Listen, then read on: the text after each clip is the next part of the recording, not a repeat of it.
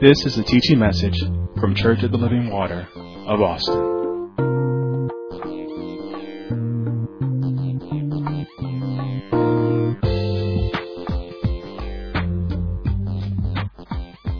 Here's one of the things that stood out to me in his. You have to make God your priority. That that without that, there is no purpose. Without God being your priority, that, that's the key factor in purpose. Without God being your priority, you'll be drawn away with the smallest of distractions. You got to make God your priority. And then God must be your priority, and you must teach that priority, not only in word, but in your actions. It's got to be seen. Otherwise, you're not teaching at all. It's got to be done in your actions. How does one do this? Minister Rick started in on that. You have to dress and keep. You have to leave. You have to cleave. All of those things are in our purpose, and all these things can be found at the beginning of the book. That's that's what's so so amazing to me.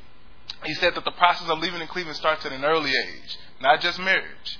There's some things that you have to leave in this world in order to cleave to God and His purpose. Some things that you have to let go of. That's the only way you'll be able to walk in the purpose and image that God has called us to, so that you can produce spiritually and emotionally established believers who in turn get God's work done in the earth. So my focus on this portion of family life will be to to further, if you will, what the purpose image of the male is husband, father. So I'm going to direct our teaching today and going forward. And today I'm just going to lay foundations. So we're going to spend some time here. But this teaching is going to be directed at you males. But don't get me wrong, ladies, you can definitely get some things from this teaching. But it's going to be directed at these males. And we're going to endeavor to add on to what's already been said about the purpose of the male regarding the husband and the father so we can be what God has created us to be. So, we're going to start at the beginning of the book again as well. Let's go to Genesis chapter 2. And I'm going to read verse 7 and 8, and then I'm going to read, jump down to read verse 15 through 24. Just so we can see again what the purpose is for the male. And the reason I'm reading verse 7 and 8 here is because it's talking about the man being made. And I want you to see here specifically, the man was created first. And we're going to see why. So let's see here. Genesis chapter 2, verse 7. Are we all there? 7 and 8. And the Lord God formed man of the dust of the ground and breathed into his nostrils the breath of life, and man became a living soul. And the Lord God planted a garden eastward in Eden, and there he put the man whom he had formed. Jump down to verse 15. And the Lord God took the man and put him in the garden of Eden to dress it and to keep it. And the Lord God commanded the man, saying, Of every tree of the garden thou mayest freely eat. But of the tree of the knowledge of good and evil thou shalt not eat of it. Eat of it. For in the day that thou eatest thereof thou shalt surely die. And the Lord God said, It is not good that the man should be alone. I will make him make him and help meet for him. And I also want you to note here while I, am going to stop real quick. Remember back in Genesis 1 and 26, it says, male and female created he them. Or 27. He created he, he and them. So male and female are already created. I want y'all to understand this because God has purpose on his mind. And man was formed first. Okay? But God has purpose on his mind. So I don't want I don't want the man to get so caught up in I was created first. And we'll, we'll get to it. But verse what was I 18 and the Lord God said, "It is not good that the man should be alone. I will make him and help meet for him." And out of the ground the Lord God formed every beast of the field and every fowl of the air, and brought them unto Adam to see what he would call them. And whatsoever Adam called every living creature, that was the name thereof. And Adam gave names to all cattle, and to the fowl of the air, and to every beast of the field. But for Adam there was not found an helpmeet for him. And the Lord God caused a deep sleep to fall upon Adam. And he slept, and he took one of his ribs, and closed up the flesh, closed up the flesh instead thereof. And the rib which the Lord God had taken from man made he a woman, and brought her unto the man. And Adam said, This is now bone of my bones, and flesh of my flesh. She shall be called woman, because she was taken out of man. Therefore shall a man leave his father and mother, and shall cleave unto his wife, and they shall be one flesh. So from this passage of scripture, we have to see here that God has positioned the male in the family just He's positioned us as males in the family just as He's positioned Adam in the garden to dress and to keep it, to work it. That's the position of the male to dress, to keep, and to work your family. See, being, being created first has nothing to do with being superior. Nothing at all with being superior to the woman. It's all about responsibility and purpose. It has everything to do with what the Creator has positioned you to do. As the male, family is your purpose. Like Minister Rick said before, it's your vocation. The family is your career. Not not going out there and making the big bucks. The family's your career. And that career is a lifetime of work. The male has specific duties it needs to do. The male needs to cultivate.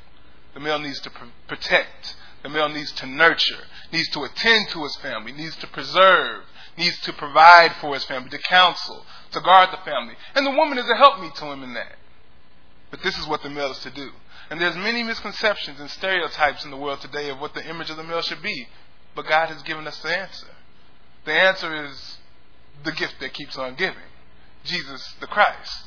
That's the answer that God has given. He indeed is the pattern for every man. However, because the trail of the serpent, the, the purpose image of the male has been changed. You know, we've allowed the world to come in and, and skew our vision. But I, I assure you, Jesus is the truth. He is the way, the truth, and the life. No man comes to the Father but by him. So, what makes Jesus the Christ the pattern for every man? See, all we're doing now is we're gonna we're gonna lay a foundation because I promise you we're gonna make this real practical for you over the next weeks to come. But we have to lay this foundation. So, what I want you to do is to turn to Galatians chapter three, verse 26 through 29, and also turn to Romans chapter 8, verse 28 through 29. Now, here's what I'm going to do with these two scriptures, because y'all know me, right?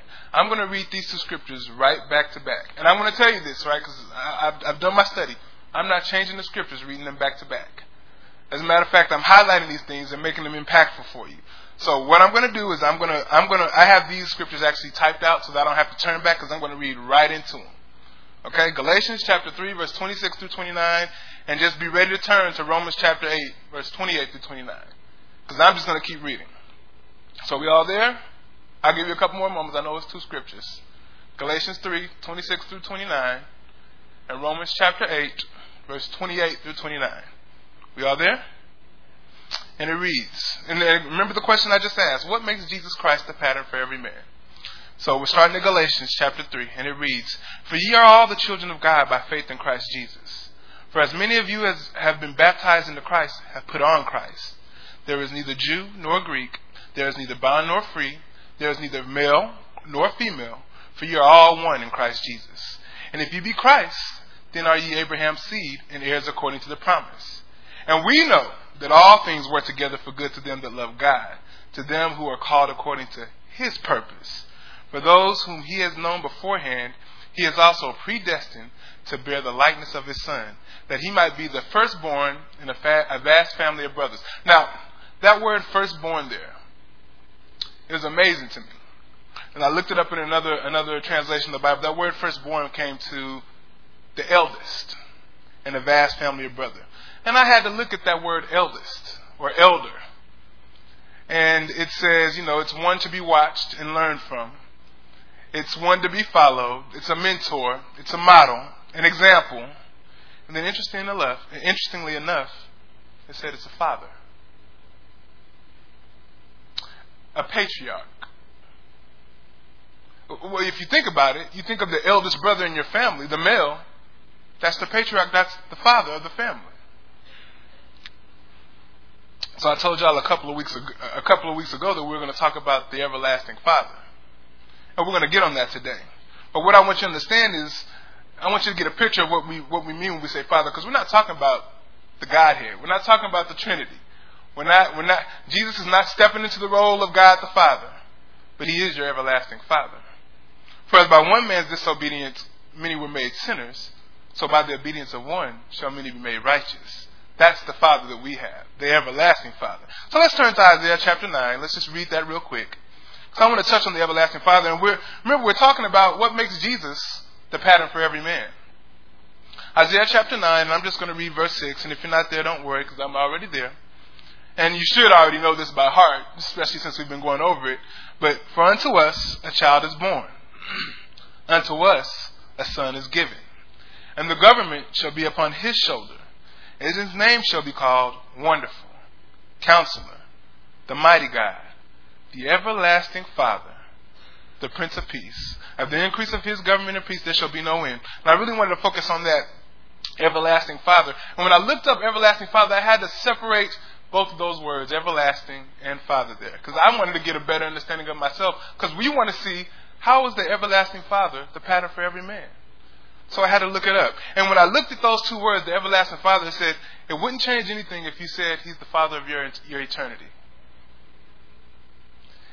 The everlasting Father, the eldest in the family of, the, of, of brothers, the Father. In the family of Jesus. So let's turn to. I'm gonna. I'm gonna endeavor just to to dive into the everlasting Father just a little bit. I really don't have time to go through all of it, but we're gonna dive into a little bit, and hopefully you have a better understanding, so we can see why Jesus is the pattern for every man. Let's turn to Hebrews chapter two.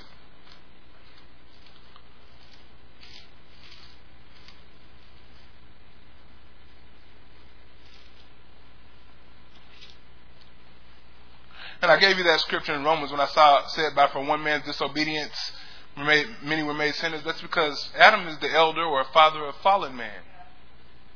But Jesus, our Father, He's the elder or father of a new creature. The first fruit. He is the first fruit.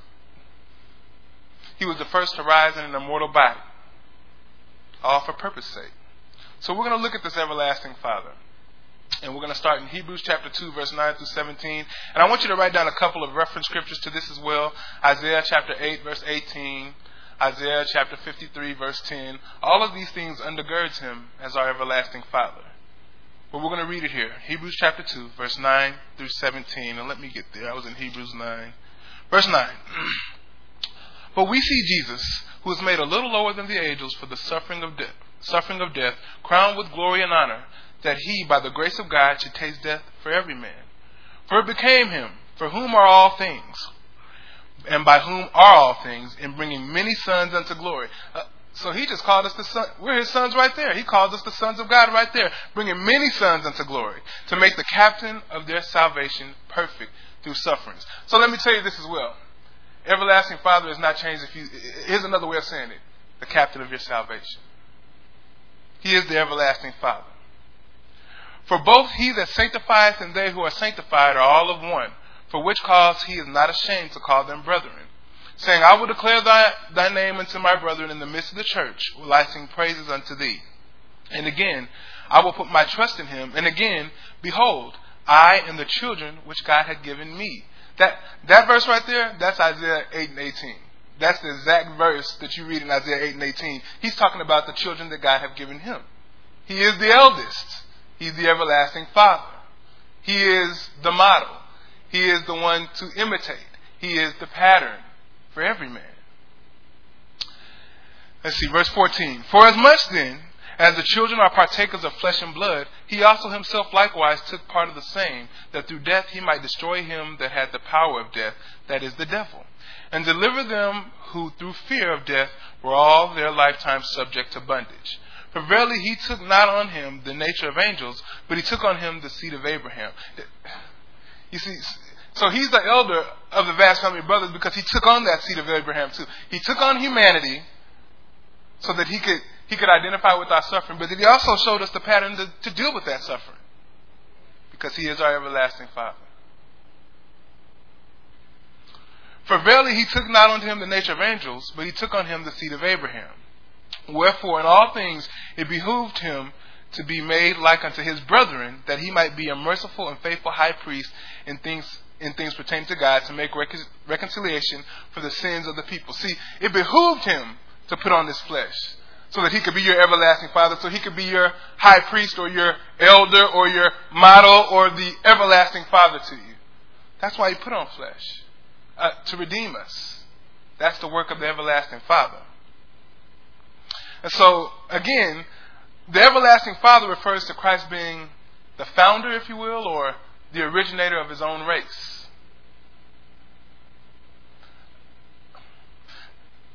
My father taught me like this. He said this word, the progenitor of his own race. An eternal father of a new creature. A holy nation. A royal priesthood. Set apart. He has a whole new order of people uh, that's why he's to be your everlasting Father. So we're going to look at a couple of things here as well. And I, I said I wasn't going to spend this much time with the everlasting Father, but we're laying a foundation and we have some weeks to come. So let's go to Colossians chapter 1. And I'm going to read verses 13 through 20. And there's really one thing, I could spend weeks on this passage of Scripture, but there's really one thing that I want you to pull out of it. And, I, and, I, and I'll let you know once we get through reading it. So, Colossians chapter 1, verse 13 through 20. And it says, Who hath delivered us from the power of darkness, and hath translated us into the kingdom of his dear Son, in whom we have redemption through his blood, even the forgiveness of sins. Who is the image of the invisible God? the firstborn of every creature. See, they're talking about Jesus the Christ right here, who is the image of the invisible God, the firstborn of every creature. For by him were all things created that are in heaven and that are in earth, visible and invisible, whether they be thrones or dominions or principalities or powers, all things were created by him and for him. And he is before all things, and by him all things consist. And he is the head of the body, the church who was the beginning, the firstborn from the dead. I, I, said that earlier. He was the first to be born into an immortal body, which makes him your everlasting Father.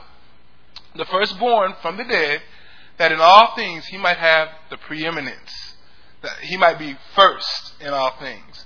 For it pleased the Father that in him should all fullness dwell, and having made peace through the blood of his cross, by him to reconcile all things unto himself. By him I say, whether they be things in earth or things in heaven so, interestingly enough, here in Colossians chapter 1, especially that 15 through 20, these are pointing out the characteristics of Christ. This is really what's pointing out what makes him eternal, what makes him your everlasting Father, what gives him preeminence, what makes him first in all things. And let me tell you this before we get into those characteristics he needs to have preeminence in your life. He needs to be first in all things in your life. Only then will he be your everlasting Father but you need to make him first. He needs to have preeminence. So let's look at these seven characteristics of God. And, and, and I said seven characteristics, and there are seven characteristics here in, in the scripture, and it's so amazing to me because God doesn't waste anything. Seven is the number of completion and perfection, which is only found in Christ. So here are the seven characteristics, and you can read this again on your time, but I'm going to go through them. Number one is the image of God. What does 15 say? Who is the image of the invisible God? The firstborn of every creature. That's number two. What does firstborn denote? It denotes two things of Christ. He preceded the whole of creation, and he's the sovereign over all of creation. He's the everlasting Father. Number three, he's the creator of the universe. For by him, verse 16, were all things created that are in heaven and that are in earth. Number four, he's the head of the church. Verse 18, he is the head of the body, the church, who is the beginning and the firstborn from the dead. That's number five. The first, we said that earlier. The firstborn from the, the first to be raised in an immortal body. Number six, the fullness of God. He's the fullness of the Godhead. I don't have time to get into that right now. But no, this is one of the characteristics of God. And number seven, He's the reconciler of all things. The great reconciler. By Him will we reconcile to God. Was peace made. So what is it that we must see about Christ in these in these in this scripture? And I said it before, is that he is preeminent in all things. He's everlasting. He's from eternity. And we must have him preeminent in our life. And again, if you make him preeminent in your life, then he's your everlasting father. He's your captain of your salvation. Excuse me. Uh, he can only be your captain of salvation if you continue in the faith, though. I want you to know that. And we'll, we'll get to that a little bit later, too, probably a couple of weeks from now, but you have to continue in the faith. So, let's turn to Mark chapter 3. And I just want to read one more scripture about everlasting Father, and I'm going to move on. Mark chapter 3. I'm going to read 31 through 35. And this just blessed me because this is really just talking about who the family of Jesus is. Mark chapter 3. I'm going to read 31 through 35. And it reads There came then his brethren and his mother, and standing without, sent unto him, calling him. And the multitude said about him, and they said unto him, Behold, thy mother and thy brethren without seek for thee. And he answered them, saying, Who is my mother, or who, or, or my brethren? And he looked round about on them which sat about him, and said, Behold, my mother and my brethren. For whosoever shall do the will of God, the same is my brother and sister and mother. See, the everlasting Father, the elder of the family, he says, those who do the will of my Father, those are the ones he's everlasting. That, that's my family. So if you want, if he's your everlasting Father, then you have to do the will of the, of the Father. That's the pattern that every man must bear. The, the pattern for every man is Jesus Christ. The will of the Father, that's the character. That's the image. Holiness, righteousness, that's the will of the Father. That that's Minister Rick said this a couple of weeks ago on Wednesday. That's your pattern of service. He said it's all about servitude. That is your pattern of service. And that's the thing about service. Service denotes action. So males who you are as a husband or a father in Christ should only it can only be seen in your actions. Words are futile if there's no action with it. So your service to your family, you know, to dress and to keep your family can only be seen in your action. Uh, a lot of you know a lot of men today they think that well I'm I'm real important because God created men first. Success as a male or a husband or a father, it only comes when you realize this one thing. It's not about you. it's not about you. It's about purpose and service to that purpose. It's all about you. You know, I was thinking about position because you think, you know, I was created first. It's it's all about positioning. And in my mind came, I start thinking of a basketball team, right? You have different positions, including the coach. So this is what God did. He positioned the male here first. And male and female created he them. He positioned the female. Just like a basketball team, you have a coach who's positioned here, but guess what? Without the players on the team, they can't do a thing. You work together. Just because there's a coach before the team doesn't mean the coach is more important. You just been, you've just been positioned as the coach, and you have a responsibility as the coach. Same thing with the father. You've been positioned as a male, and you have a responsibility as a male. That's what you have to understand. It's not about I have superiority. The coach is not. You don't have superiority because you can't get the championship without the team. You just have a certain position, you need to play your role.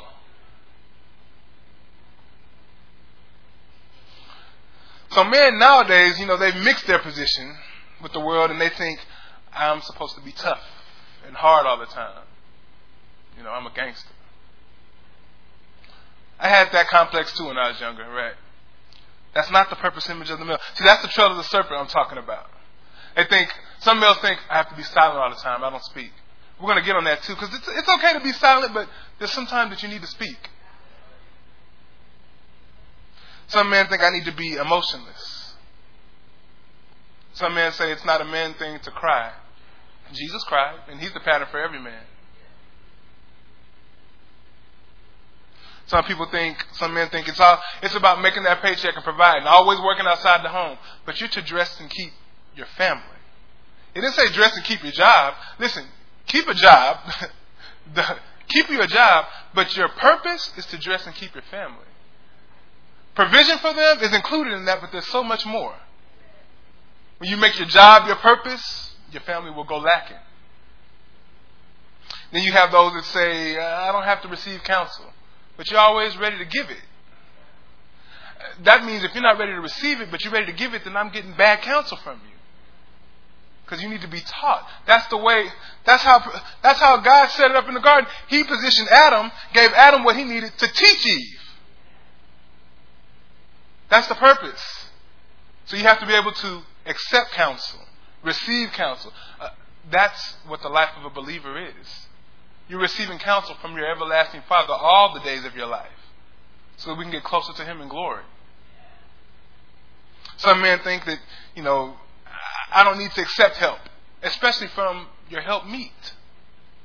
You think you have all the answers, but God gave you a help meet for a reason. That's why I'm about to get ahead of myself. You don't have all the answers. Some men think that we're better than women. Like I said, it's because you were created first you were formed first, like I said, that's your position. That's responsibility. It has nothing to do with your superiority. And then nowadays, you have confused men who no longer think that they're men. because of the trail of the serpent. All off of purpose. And families are being raised in this. We were on, forget the time. So we were on, uh, I was on Facebook a couple weeks ago, and a pastor posted a question about a family, and they said, we have a foster kid, and let's say that they either have a choice of being out in the streets or being in a family with two homosexual parents. Do you approve of that? So I waited, and I waited to see the responses from people, and it amazed me. The responses from people, from this pastor, the people of this church, how the trail of the serpent has just got in, and they were just like, you know, I'd rather them be in a home where they can thrive and, and be healthy instead of being out in the streets. And I, I held my tongue for a couple because usually he asks these questions and allow people to respond, and then he responds to the questions at the end of it all. And he wasn't responding. And then he finally put a response and said, you know, I have a heart for the children, and I believe that if God set it up uh, for them to be in a home like that, to get love and help and, and thrive, then it's all good. That's when I had to speak out. That, uh, remember, I said there's a time to speak and a time to be silent. When it deals with truth, it's time to speak up. It's time to speak up. And that's when I said, well, so are you telling me there's a lesser of two evils with God? I said, so what, what is your definition of thriving? What is your definition of healthy?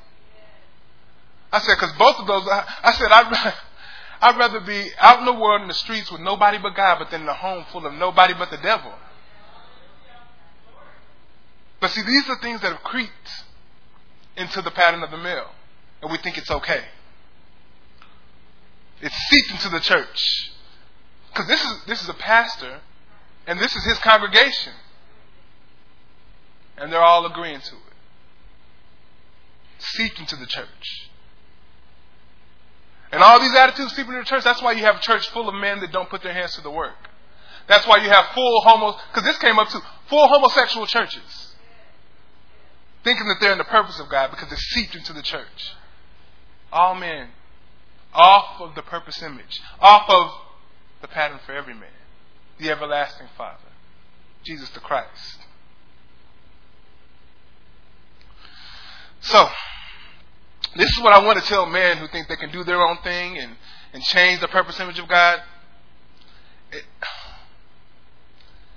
you don't have any type of special relationship with God because you were created first. It has nothing to do, being formed first has nothing to do with your relationship. Like I said before, it has everything to do with the intended position. And a side note for you women, don't just look for a man in good relationship or say that they're in good relationship. You know, because many men can say, oh, I'm saved, I'm baptized, I'm filled with the Spirit, but don't have the knowledge of God's purpose. That's a godly man. If you're looking for one, uh, this is going to be one that's searching after God's purpose. Not just walking around saying I'm saved and doing their own thing.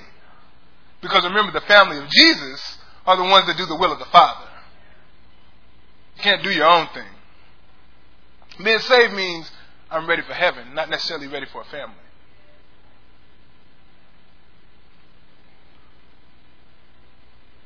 We have to diligently seek after God's purpose for us. Because remember, this is if you don't know the purpose of something, abuse, mishandling, misapplication, it's going to happen.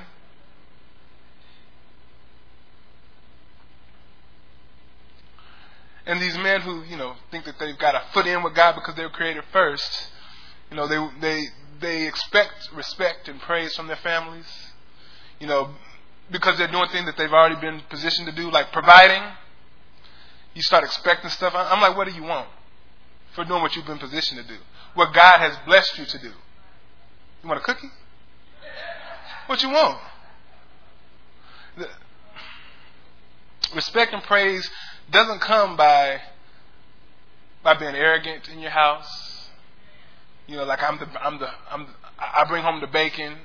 It doesn't come by being overbearing to your wife, browbeating. It doesn't come that way.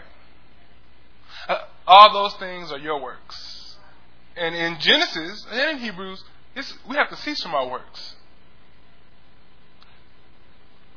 if you don't cease from your own works, when it comes to the family, there's going to be division in the home. Let's turn to Philippians chapter 2, because we'll see what happens.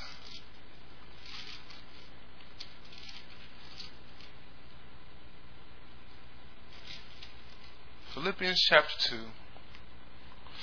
And there's going to be some words in the scripture, and, and again, we're going to apply this to the family. There's some words in the scripture that we went over before. As a matter of fact, verse, what is it, Philippians 2, verse 3, I said? Yes. It says, let nothing be done with through strife. Y'all remember strife? We went over strife too. That's what I say when I when I say you need to go back over some things and, and connect these things. These are the things you need to go over and listen to. So Philippians chapter 2, verse 3 through 8. And it says, Let nothing be done through strife. That strife is talking about contention. It's talking about argument in your home. It's talking about conflict. Or vainglory. That vainglory is self conceit. We were just talking about arrogance. You know, your works. Let nothing be done with these things, but in lowliness of mind. Let each esteem other better than themselves. Look not every man on his own things, but every man also on the things of others. Let this be let this mind be in you which was also in your everlasting Father. Who being in the form of God thought it not robbery to be equal with God, but made of himself no reputation. Ooh, see verse seven and eight here, these are key. This is for you males, this is key. But made of himself no reputation. I'm sorry, but made himself of no reputation, and took upon him the form of a servant. What do we say it's about males? It's not about you. It's about service to God's purpose, dressing and keeping your family. And took on him the form of a servant, and was made in the likeness of man. And being found in fashion as a man, he humbled himself and became obedient unto death, even the death of the cross. See, like I said, that verse 7 and 8 is so key. What you need to do is you need to empty yourself of who you think you are. In other words, submit. Worship, bow down who you think you are. Come into purpose. Because it always has been. Humble yourself as the Lord did. Become obedient to the purpose of God. So, man, if you lack respect in your home, check your purpose. Y'all didn't get that. But I want to, the family is in the hands of the man whether you know it or not. So when I say check your purpose, that means take the beam out of your own eye first. Because a lot, of, let's go to Matthew. Because a lot of people like, you know, when, when issues start coming up in their home or there's a lack of respect in your home, we like to push off the blame. We like to blame others. Well, let's see what Jesus says about it. Let's go to, you know, the, the everlasting Father. Let's see what the pattern for every man says about it. Let's go to Matthew chapter 7. Ooh, that time. And we're still laying a foundation here. Because, like I said, we're going to get into some practical, and you might hear some practical things here and there, but we're going to really focus on it in the weeks to come. Matthew chapter 7, and I'm just going to read verses 1 through 5. And this is the everlasting Father talking himself. Judge not that ye not be that ye be not judged. For what for with what judgment ye judge, ye shall be judged, and with what measure ye meet, it shall be measured to you again. And why would, beholdest thou the mote that is in thy brother's eye? Oh, let me let me put in that's in thy wife's eye, but considerest not the beam that's in thine own eye. Or how wilt thou say to thy wife, Let me pull out the mote out of thine eye, and behold, the beam is in thine own eye? Thou hypocrite!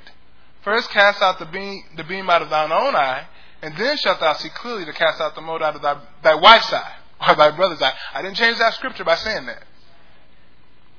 So here's the first, here's, here's what the male has to see. Because remember, the highest priority is the direction of the home. Remember that. And the, and the direction of the home is only going where the male is headed. So if you're not pleased with the direction of your home, males, check your priorities first. Start with you because that's where God's positioned you. Remember, you've been positioned first. You want to be first in something? You want to have priority? Have priority with checking your priorities first. Take the beam out of your eye first. Don't blame your wife. Don't, if you have an out of control wife, check your, your priorities first. Because you're the head of the home. Uh, the Bible said, turn to Ephesians 5. Because the Bible says that the man should love his wife as Christ loved the church and gave himself for it. Let's go to Ephesians.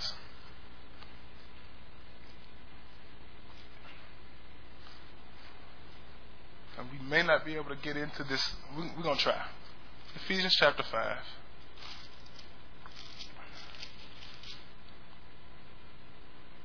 Because remember what we said in the beginning God gave Adam the commandment, and Adam had to teach his wife. So if there's something that's lacking in your home, it hasn't been taught by you, the male. Start with yourself. Verse 25 Husbands, love your wives, even as Christ also loved the church and gave himself for it. Now, this year, I'm, we're going to look at an instance where Christ well, throughout the whole Bible, you can see Christ is giving himself for the church. But I'm going to pull up a specific instance, and I love it here because it actually flows into what we've been learning the birth, the life, and, and the death of Christ and the resurrection. It flows right into that. So we're going to look at an instance here and see how Christ gave himself for the church. And in the midst of this, we're going to talk about that being silent. I said we're going to get to that a little bit later. We'll learn that here as well. So let's first turn, we're going to turn to two scriptures Isaiah 53, verse 6 through 8, and we're going to read that first, and then we'll go to Mark chapter 14 verse 53 through 65. So let's get both of those open, and I probably will end with this here. So Isaiah 53. And I'm sorry we're hopping from scripture to scripture, but that's what we came to church to do. So I'm not sorry. Sorry, not sorry. And Mark chapter 14, I said? Yes. Mark 14. 53 to 65. And the reason I went to Mark 14, 53 to 65 is because all it really is is this Isaiah explained or written out. But there's some things that we need to see in there. so Isaiah 53, and I'm going to read 6 through 8. And it says, All we like sheep have gone astray. We have turned everyone to his own way, and the Lord hath laid on him the iniquity of us all. He was oppressed, and he was afflicted Yet he opened not his mouth. Why didn't he open his mouth? Because he came to redeem the church. He came for you. And he opened not his mouth. He is brought as a lamb to the slaughter, and as a sheep before his shears is dumb, so he opened not his mouth. He was taken from prison and judgment, and who shall declare his generation? For he was cut off out of the land of the living, for the transgression of my people was he stricken. That, that's giving your life for the church. Now let's turn over to Mark chapter 14, and we're going to see how he was, you know, a sheep before his shears are dumb. He opened not his mouth. And let me tell you this, he had every right to open his mouth. He would have opened his mouth, and if he did, it would have been justly so. Because he was without blame. But why didn't he? Because he loved the church. He came for the church. He came to create and establish the church. He came to be your everlasting Father. Uh, he always has been. so, Mark 14, and I'm going to read 53 through 65. and it reads, and this is Jesus before the council. This is them, you know, it's, it's kind of like his, if you will, his court case before they sentence him to death, if you will, before the council. Before, listen, before the very people that he came to die for. That, that's love. Verse 53. And they led Jesus away to the high priest, and with him were assembled all the chief priests, and the elders and the scribes. And Peter followed him afar off, even unto the place of the high priest. And he sat with the servants and warmed himself at the fire. And the chief priests and all the council sought for witness against Jesus to put him to death, and found none. See, it's amazing. Like I said, he could have spoke up justly. They are trying to find everything, and they couldn't find none. Let's keep reading here. And they found none. I'm sorry. For many bear false witness against him, but their witness agreed not together. And there arose certain and bear false witness against him, saying, We heard him say, I will destroy this temple, this that is made with hands, and within three days I will build another made without hands. But neither so did their witness agree together. And the high priest stood up in the midst and asked Jesus, Answer, answerest thou nothing? What is it? What is it which these witness against thee? See, it, going back to what I said about being silent, you know, when you when you come across things or or run into issues where you're under under the fire under fire or not even that. Let's say you get into an argument or something with your wife or about something minuscule, about something that's not the truth. What did Jesus do? He opened not his mouth. Uh, but he did open his mouth. But when they were speaking all the non truths, and we're supposed to love our wives as Christ loves the church, I opened up my mouth. All those little bitty things that we can argue about, like the way the toilet paper is rolled, or the where you're putting your, your purse, or where you're doing this, that's, that has nothing to do with truth. But let's see when he opened his mouth. But he held his peace and answered nothing. This is verse 61. And again the high priest asked him and said unto him, Art thou the Christ, the Son of the Blessed? And Jesus opened his mouth and said, I am. See, when, men, you know, if you feel like I need to be silent all the time, well, when it has to do with truth, dressing and keeping your family with truth, open your mouth and speak. It's time to speak because your family's at stake. You are to dress and keep them. Uh, and this, this, this process, this is part of your leaving in cleaving too. Speaking the truth needs to, that, that needs to happen long before you get into your family. Long before. But if it has nothing to do with truth, if it doesn't matter, if it's not life changing or life affecting, you don't have to, even if you're justly right, because Christ was. Even if you're right, for the sake of the family, for the sake of peace in your home, because let me tell you about peace and pur- uh, purpose is peace is conducive for purpose. So even if you're not right, if it's going to help peace in your home, you don't have to open your mouth. You don't have to say anything. If it has to do with truth, well, and we'll get into this later, you need to wash your family with the word. Jesus is the word. Jesus is the truth. Jesus is the everlasting Father. Jesus is the pattern for every man. You have to speak up about the truth. And we're going to stop right there. We're out of time. You can be dismissed.